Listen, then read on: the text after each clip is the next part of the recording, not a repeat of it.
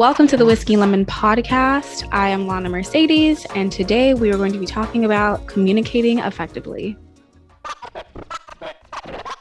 I'm going to start off with diving into ways that we can effectively communicate when it comes to conflict. And then we will end with just communication in general. So, there are three main points that I want to dive into. And the first one is picking your battle. We all have our own struggles, and what we must realize is that some are not all that we make them out to be.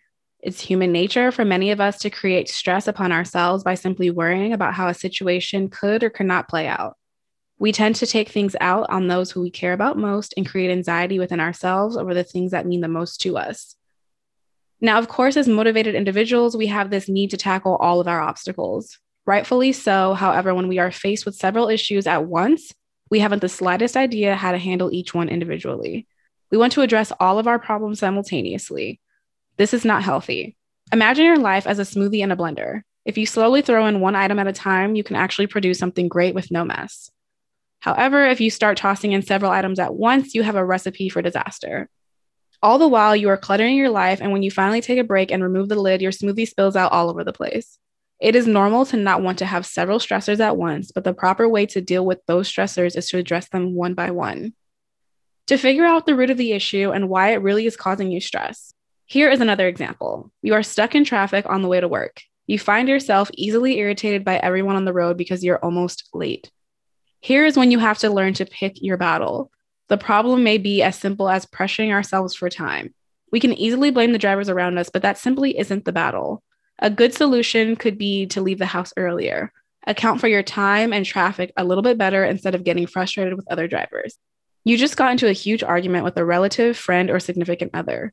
If we stop and observe the situation as an outsider or the other party as much as possible, we may see that there's a deeper rooted issue and that this argument may have not needed to be as big a battle as we made it out to be. Consciously analyzing your battles before fighting them can and will make for a more constructive and fruitful life.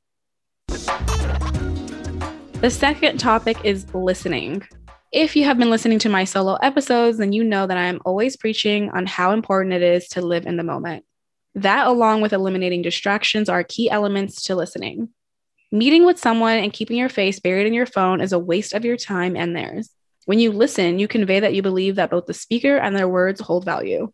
Another important part of listening is gaining clarification. Do not be quick to interrupt or ask for additional details before the speaker has a chance to finish. It is very possible that those details are coming. In addition, be perceptive. Do not assume that you know what the other person is thinking or feeling. Listening to understand and not just to respond is key. It is also important that you occasionally repeat what you heard someone say, not only to reassure yourself that you understand, but to show the speaker that you were actually listening. A great tip is speak in a gentle tone. Studies have shown that during an emotionally intense conversation, raising your voice causes the listener to become detached and hear less of what you're saying. We develop patience and display passion when we can thoroughly listen to others and understand their perspective on things. There's a quote by Stephen Covey listen with the intent to understand, not the intent to reply. The next area I want to discuss is admitting mistakes. Whether it was intentional or not, how could you have handled things differently? If you have the chance, discuss that with the party affected by your mistake.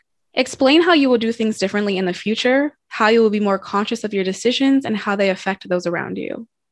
For those that have this misconception that admitting mistakes makes you look weak and incapable, not true. Lower your ego and don't be so prideful. Admitting mistakes actually displays strength. A good leader admits their mistakes. We have to be willing to see where we could have fallen short and then be open to change. By doing this, we have more of an opportunity for forgiveness, turnaround, and connection.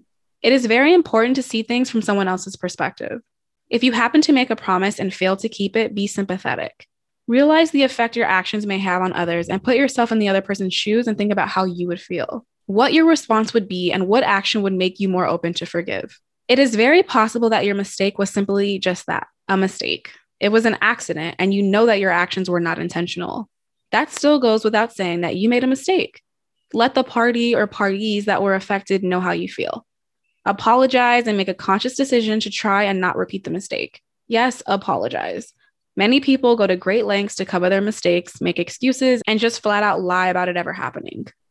According to Inc.com, the wrong ways to apologize are these Blaming, blaming them for your behavior or reaction to something when you are in control of your actions. Justifying, when you defend your behavior or claim that different rules apply to you, you just make yourself look worse and are invalidating any apology. Minimizing, when you downplay your actions, you are saying that the effects of your behavior are insignificant to you and it makes you appear manipulative. Excusing. This is another way you are invalidating your apology. There may be a time for you to expound on your actions, but during an apology is simply not one of them. Inc.com goes on to explain the right way to apologize. Acknowledging. Be the first to admit that you did something wrong without getting called out for it. It builds trust and can open the conversation for shared acceptable standards accepting. When you accept responsibility, you restore dignity to the person you hurt. The example they give is I know I hurt your feelings yesterday when I snapped at you. I'm sure it embarrassed you, especially since everyone else on the team was there. I was wrong to treat you like that, and I apologize. Expressing.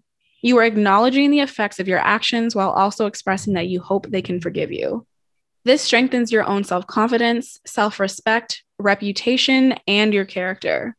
Lastly, amend, apologizing the right way, not for how they received your behavior, but for your behavior in the first place. Whether it was intentional or not, taking accountability is the only path toward true reconciliation between you and the person you hurt, as well as you and your conscience. Consequently, this will help you to deepen those relationships and will also help those that you have affected have more respect for you. Make sure that you are also prepared to accept consequences and even allow the other party to help you analyze the situation if they are willing to. According to Forbes, if we want to be genuinely successful in both business and life, we have to be willing to set aside our pride, our fears, and our insecurities. The journey toward earning respect begins the moment we recognize our mistakes and have the integrity and fortitude to utter the words, I was wrong and I am sorry. And lastly, I want to talk about communicating effectively. This goes for all communication, whether you are in conflict or not. Why is communication so important? One major reason is that it clears up a lot of confusion. Sometimes we assume someone feels a certain way without gaining clarification first. This often happens when we communicate via text or email. Even a phone call is not the best way to have a serious conversation. Yes, it may be more convenient, but it is not the most effective.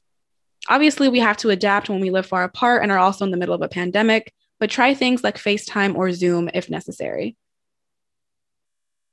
In addition, I have prepared eight ways to enhance communication. Some of these may overlap with the right and wrong ways to apologize, but these are steps that you should use in all regard, even when there is no concrete conflict. Number one, avoid distractions. Keep from being distracted by your phone, background noise, and surrounding actions and conversations. Number two, body language. First, make eye contact. Agreeing to have a conversation with someone and then keeping your arms crossed or your face in your phone not only shows the person disrespect, but shows that you really have no interest in discussing the topic at hand. Resist looking away for long periods of time, putting your hands in your pockets, crossing your arms, and especially rolling your eyes or yawning. Number three, accept fault. If the topic at hand is rooted from an issue that you may have caused, it is not only important but honorable to begin by acknowledging your mistakes and providing a genuine apology. There are times where you may feel you have nothing to be sorry for. However, if your goal is to actually communicate and work through an issue, you must accept fault when you believe that it is your own.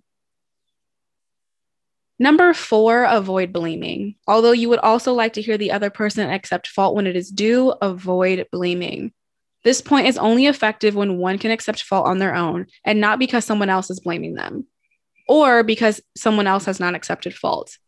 Direct blame not only makes someone feel attacked, but also causes them to become defensive. Do not assume that you know what is being mentioned if you are even the slightest bit unsure. Try repeating some of what the other person has said in your response to show that you are listening as well as comprehending.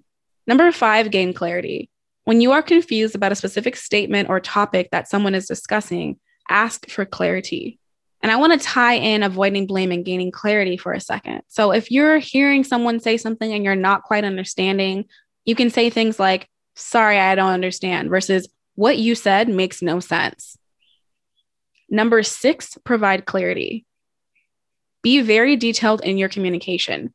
If you think your delivery is somewhat confusing, chances are it probably is.